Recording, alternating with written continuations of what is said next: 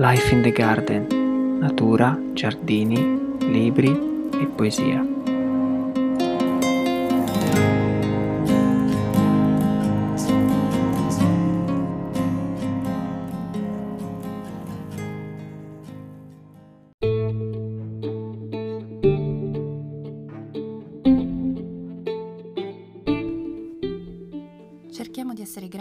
Persone che ci rendono felici sono gli incantevoli giardinieri che fanno sì che la nostra anima fiorisca.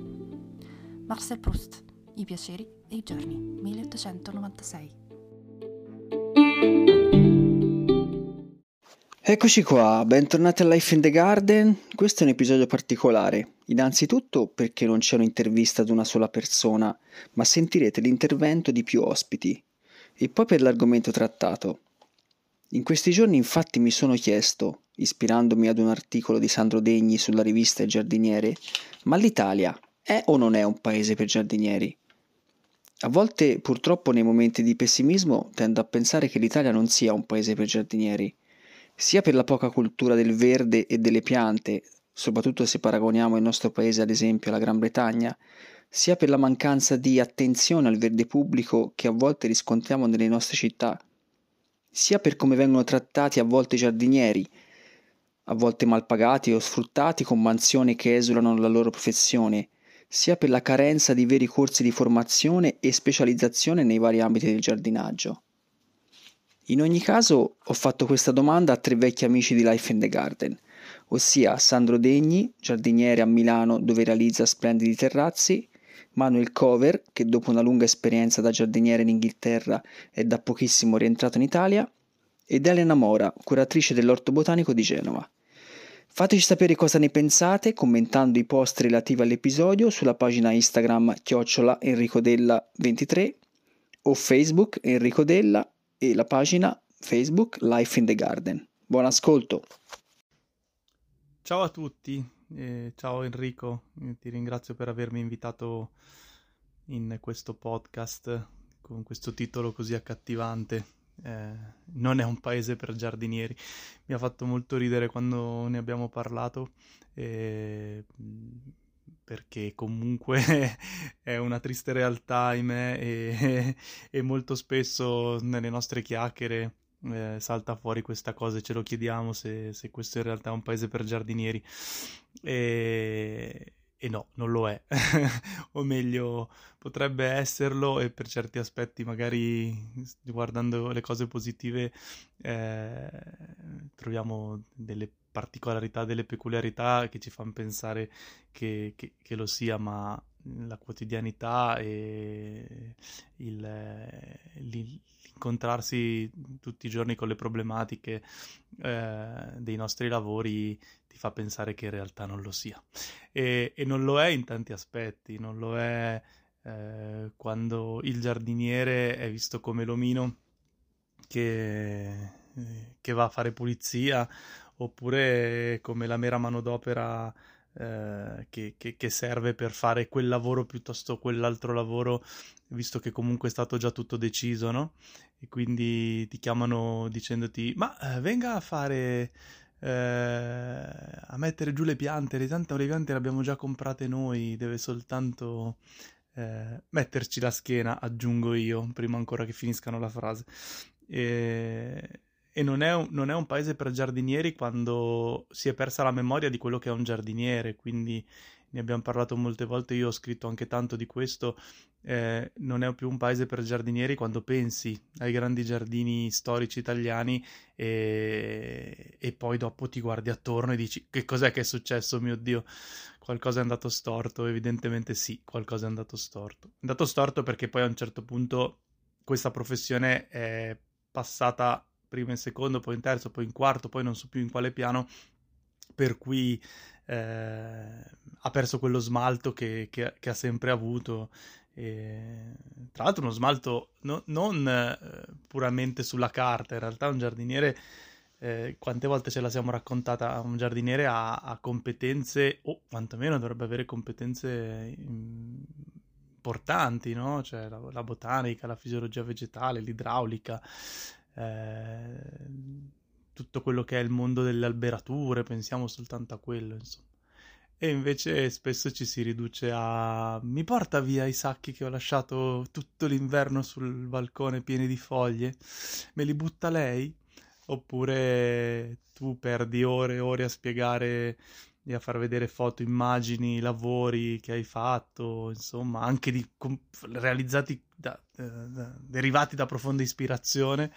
e ti ritrovi a dover dire sì, no, però guardi allora, qui la moquette verde, lì il rampicante, il solito nostro caro rincospermum e perché mi devo schermare dal vicino e vabbè, a posto così, no? E mentre tu ci vuoi mettere tutta l'ispirazione e la fantasia e vuoi portare la tua creatività in un ambito magari grigio, non so, in una di quelle case super moderne che si fanno adesso e vuoi portare un po' di colore, un po' di natura, no? Eh, oppure ti fai tutti i discorsi legati alla biodiversità, agli insetti, all'importanza del terrazzo, del giardino in città e ti fai questi lunghissimi voli pindarici per poi finire a casa piangendo su qualche libro di giardini inglesi o vecchi giardini storici italiani, alcuni scomparsi, alcuni altri mezzi scomparsi. Oppure guardi cosa fanno negli altri paesi, dici ah però vedi qua c'è la scuola per giardinieri e qua invece abbiamo il corso, il corsetto, il corsettino. E non c'è la giusta considerazione. Non è un paese per giardinieri tutte le volte che appunto ti ritrovi a mettere a disposizione la tua competenza e alla fine ti dicono vabbè ma sei un giardiniere, eh? cioè alla fine cosa pensi di essere? Mi, mi, mi capitò tempo fa durante uno dei tanti corsi di aggiornamento, perché ebbene sì, i giardinieri si aggiornano, eh, anche confrontandosi con magari, eh, come dire, ehm, maestranze straniere, no? Solitamente ci sono questi incontri, queste masterclass dove comunque senti parlare gente che arriva dal resto dell'Europa, se non addirittura dagli Stati Uniti. Così e raccontavo a un cliente, dicevo guarda non posso venire perché ho una masterclass e questo mi guardò col sogghigno dicendomi sì vabbè trova un'altra scusa perché il giardiniere di fatto non si aggiorna cioè il giardiniere forza e fatica sudore e calore durante l'estate e freddo e schiena rotta durante l'inverno no? il giardiniere è il tagliaerba il decespugliatore e tutto il resto non conta. No. Lei mi deve tagliare l'erba e la pianta la deve tagliare così com'è, come dico io, perché è pericolosa e allora tu anche lì provi fiumi e fiumi di parole per riuscire a spiegare che cosa potresti fare, che cosa si potrebbe fare mh, mm, al meglio per ottenere un buon risultato. E invece, e invece no, e invece solitamente la dimostrazione che non è un paese per giardinieri è anche data dal fatto che il giardiniere è sempre l'ultimo chiamato in un cantiere, in una casa, quindi spesso capita che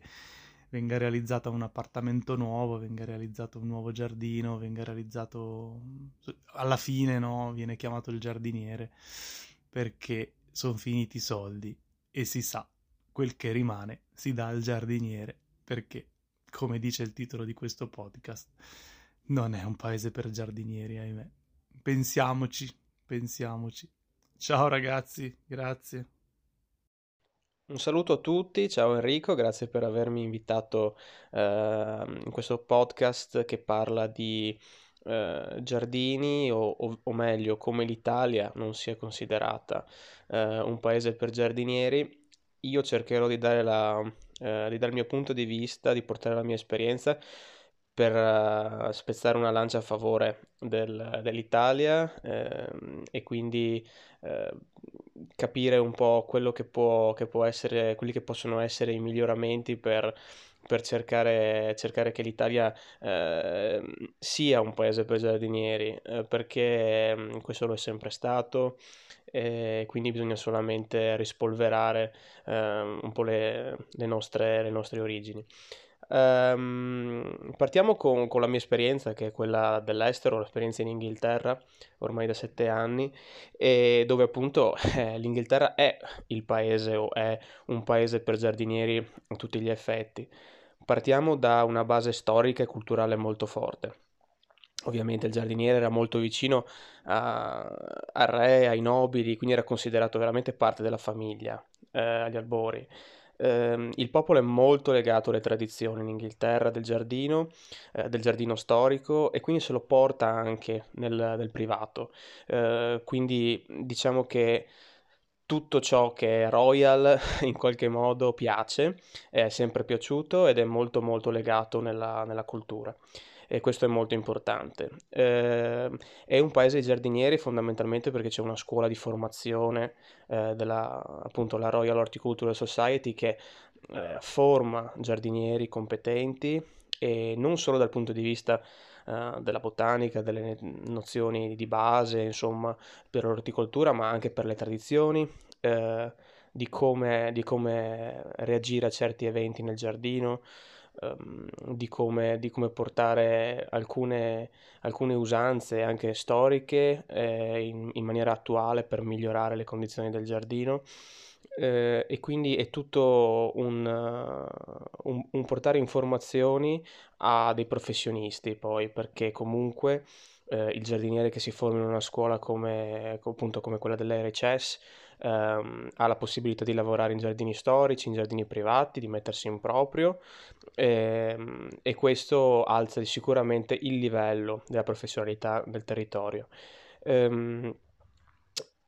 poi eh, in Inghilterra diciamo che la fiducia del cliente eh, nei confronti del giardiniere è assoluta, eh, si fida al 100% eh, di quello che può, di quello che può dare al giardino, ehm, sia in piccoli interventi, in interventi di restauro oppure proprio di rifacimento totale del giardino, eh, quindi è- c'è la massima fiducia da parte del cliente e questo è un altro punto molto importante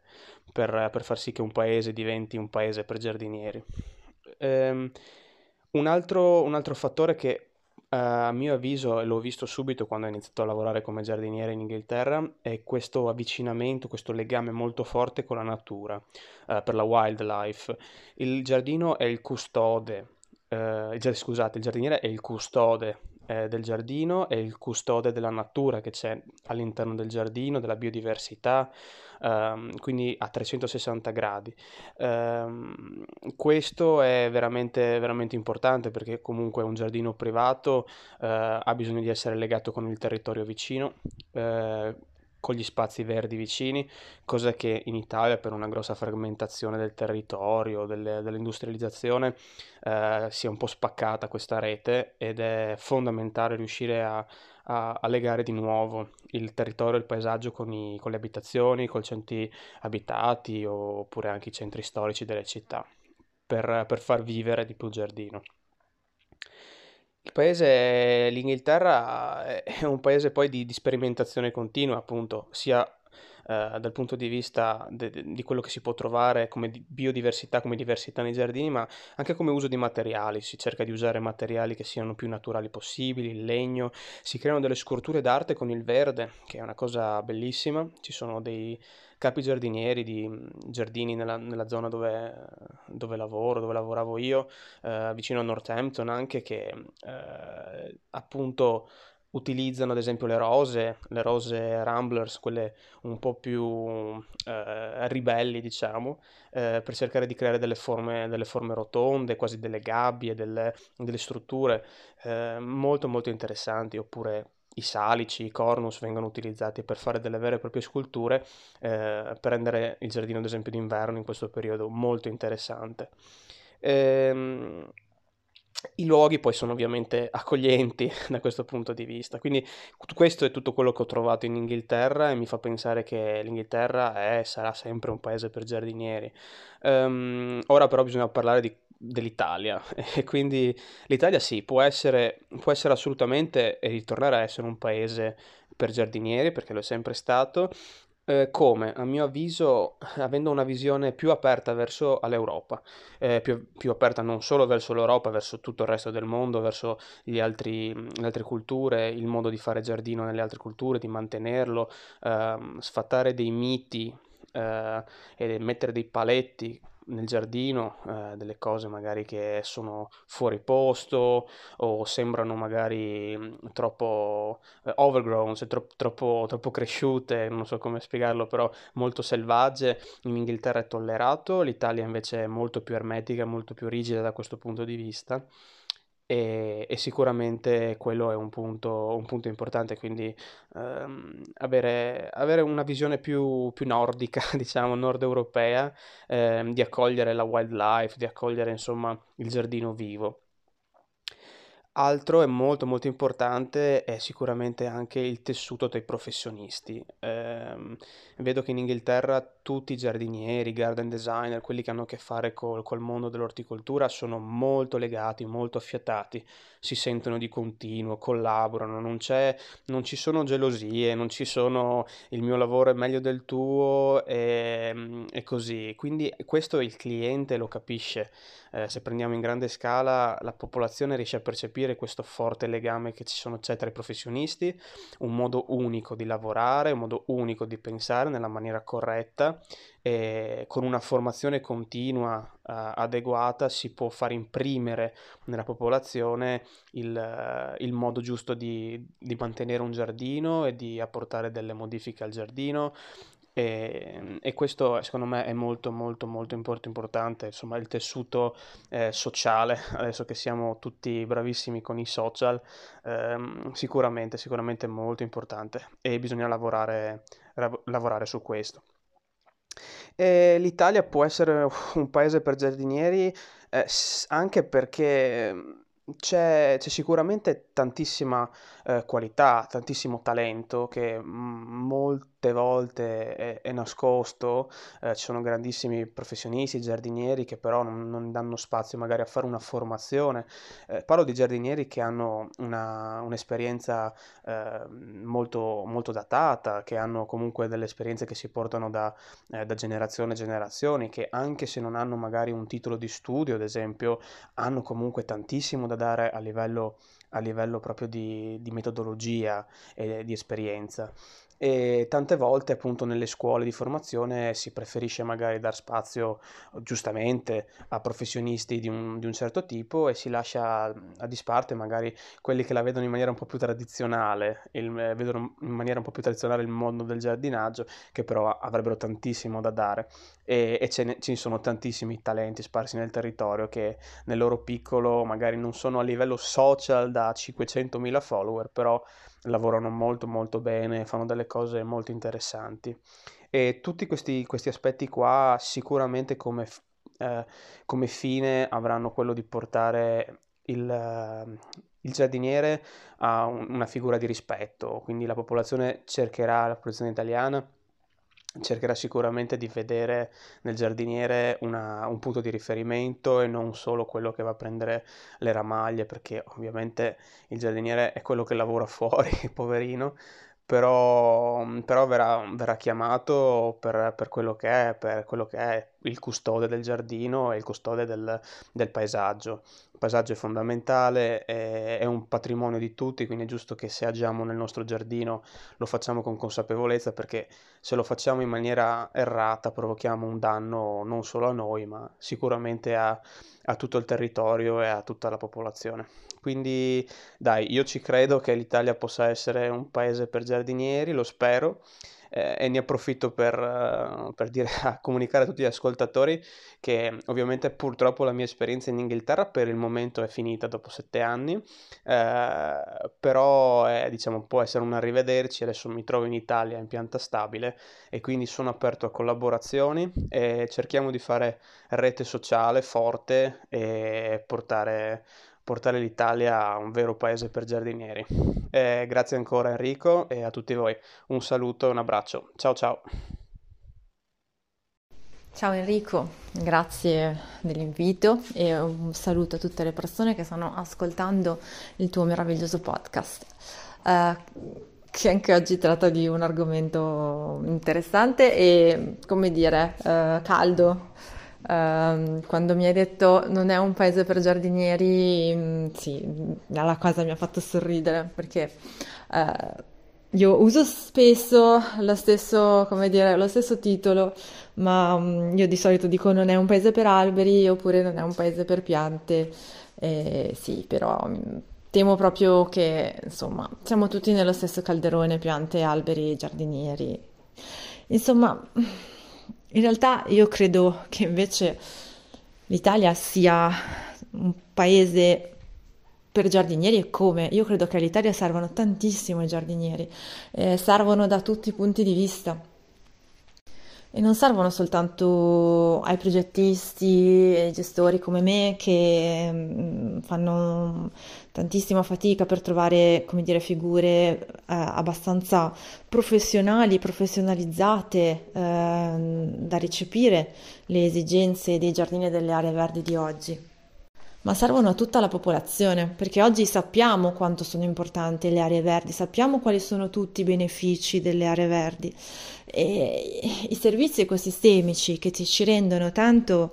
eh, le aree verdi urbane quanto i giardini privati vengono resi al meglio soltanto se noi manteniamo in salute le piante. Uh, e quindi per mantenere in salute le piante è necessario staccarsi da tutta una serie di preconcetti che in qualche modo si sono radicati, non si sa neanche come, perché eh, in questo senso, insomma, ci sono proprio una serie di, di, di abitudini di giardinaggio ehm, che possiamo definire sbagliate. No? Oggi qualcuna, come dire, è stata ammodernata dalla ricerca scientifica, qualcuna invece uno la guarda e si domanda da dove è venuta, chi se l'ha inventata questa cosa. Um, io vedo un filo rosso che collega insomma tutti questi preconcetti di cui ci dobbiamo sbarazzare, ma anche contemporaneamente la banalizzazione del lavoro del giardiniere e conseguentemente dei giardini e delle aree verdi. E questo filo rosso secondo me è un po' quella visione che ancora culturalmente abbiamo di natura matrigna e del giardino come luogo in cui la natura va, va domata, in qualche modo va annichilita, va ridotta a tutto quello che vogliamo noi. Oggi in realtà sappiamo benissimo che eh, la natura ci fornisce dei servizi, la natura nelle città è quello che ci salva perché abbatte l'inquinamento, abbatte le temperature, ehm, fornisce benefici psicologici perché eh, gli studi hanno provato che noi stiamo meglio quando passeggiamo, quando abbiamo vicino delle aree verdi. Sappiamo che eh, il suolo e il verde eh, filtrano l'acqua che noi beviamo, senza cui non potremo avere l'acqua potabile. Sappiamo anche che i microorganismi che vivono nelle aree verdi ci aiutano, aiutano il nostro microbioma e sono fondamentali per la nostra salute. E perché questo è importante? Perché prendendo le distanze da questo concetto di natura matrigna, vedendo invece la natura come un bene ehm, superiore, un bene eh, che noi dobbiamo curare, di cui noi dobbiamo prenderci cura, allora potremo cominciare a vedere il giardiniere come qualcuno che deve avere delle competenze di cura e quindi che deve conoscere profondamente ehm, il sistema di cui eh, si sta occupando. Chiaramente la situazione in questo momento non è idilliaca, ma io non mi sento di essere completamente negativa, um, perché io vedo qualche miglioramento e vedo anche tante spinte al miglioramento. Um, chiaramente non mi aspetto che si possa risolvere una situazione, come dire, che ci ha messo decine e decine di anni a, a formarsi, ad arrivare a questo punto in uno schiocco di dita. Però mi guardo intorno e vedo ad esempio la figura dell'arboricoltore che io considero assolutamente complementare al giardiniere, anzi forse come dire una, una divisione di competenze no? che ha portato appunto alcuni giardinieri a specializzarsi eh, nell'ambito della, dell'arboricoltura. Um, vedo un'enorme professionalizzazione, un enorme miglioramento di questa professione che c'è stata negli ultimi anni, in un lasso di tempo relativamente breve e questo non perché c'è stato un obbligo di legge in qualche modo, ma perché c'è stata una presa di coscienza, portata forse, um, come dire, dal, dalla percezione che i cittadini hanno dell'albero, perché l'albero sembra un po' per il cittadino, sembra l'elemento portante, diciamo, del verde urbano, a volte si trasforma anche in elemento di affezione, quindi pretendono che gli alberi siano curati a dovere. Immagino anche soprattutto per un po' quell'elemento di rischio intrinseco che si porta dietro l'albero in ambiente urbano e, e che a un certo punto ha dovuto essere preso in seria considerazione quando l'eccessiva banalizzazione appunto della figura professionale ha portato a tagli scriteriati che aumentavano il livello di rischio. Quindi qualcuno ha detto, beh, eh, cosa stiamo facendo? E negli anni appunto c'è stata questa professionalizzazione che si deve a, soprattutto a tanti professionisti eh, che hanno portato in Italia le occasioni di formazione, che hanno portato le conoscenze eh, che esistevano ma che semplicemente nessuno si era mai occupato di trasferire. E, um, alle scuole di formazione che hanno cominciato ad attivare dei corsi che sono anche molto conosciute alcune. Eh, quindi è tutto un processo eh, che è iniziato un, ad un certo punto e che io comunque vedo anche nel giardinaggio. Di professione del giardiniere abbiamo cominciato a parlare qualche anno fa, nel 2016, eh, quindi la professione del giardiniere è stata normata da mm, poco tempo, da relativamente poco tempo. Um, certo, una norma che indica uh, una formazione risibile perché 180 ore per tutto quello che deve sapere un giardiniere, uh, insomma sappiamo tutti che è pochissimo, è certamente però un inizio, un inizio non solo per indicare che comunque uh, il giardiniere deve avere delle conoscenze, ma io credo che sia anche un'occasione per eh, rendere eh, coscienti appunto queste persone che si affacciano alla professione del giardiniere, che in realtà c'è un mondo di conoscenze da padroneggiare per svolgere al meglio la professione, di cui chiaramente in 180 ore non si può che posare un piccolo semino ma ad esempio da questo semino si è già partiti per un ulteriore miglioramento che è stato quello del corso per giardiniere d'arte. Quindi mm, perché mi sembra un miglioramento? Perché attorno al primo nucleo eh, dei 180 ore si sono aggiunte altre conoscenze, quindi un corso eh, più grande, più duraturo. Ehm, che è stato, come dire, mirato a una posizione specifica, è stato trainato fortunatamente dal PNR Giardini Storici, eh, in cui è stata messa come condizione che i giardini che avessero fruito del, dei fondi del bando ehm, avrebbero dovuto poi assumere appunto dei giardinieri per ehm, mantenere no? eh, i lavori che sono stati fatti, insomma, per non far andare tutto a bagno, giustamente. E, e quindi si è, eh, si è, partiti da una cosa che già esisteva, che era molto piccola, e si è fatta una cosa un pochino più grande. E, e adesso, insomma, non mi aspetto che tutto venga risolto comunque per legge, con tutte queste necessità imposte per legge, ma io mi aspetto che la comunità ehm, dei giardinieri eh, e di tutte le professioni che... Ehm, girano intorno al verde, ehm, creino occasioni di formazione, occasioni di aggiornamento, esattamente come è successo nell'ambito dell'arboricoltura, per ehm, creare una cultura vera e propria eh, del, del giardino in chiave contemporanea. E proprio di dignità del giardiniere si è parlato in modo secondo me molto significativo all'ultimo Valfreda Seminar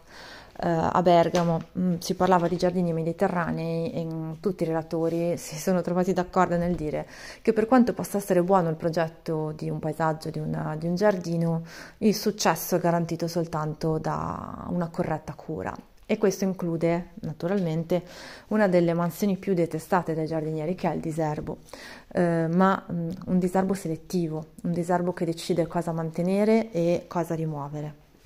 Un'operazione che quindi ha bisogno di un enorme bagaglio di conoscenze e un enorme mole di attenzione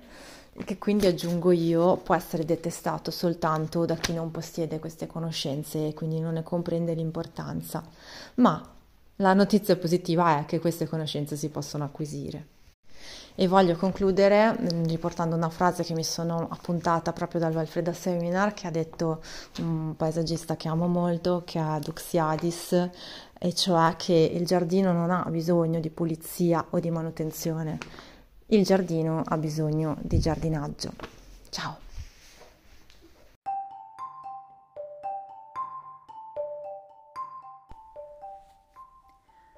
Tutti i giardinieri la sanno più lunga degli altri giardinieri. Proverbio cinese.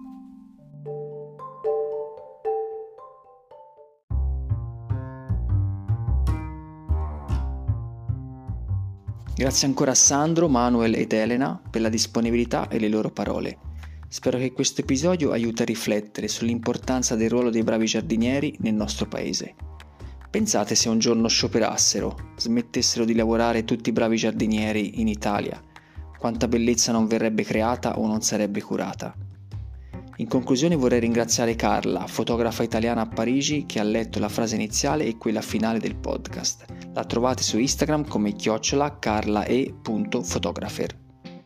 Grazie ancora per l'ascolto e se volete aiutare Life in the Garden potete condividere l'episodio o lasciare 5 stelle nella homepage di Life in the Garden su Spotify. A presto e un abbraccio!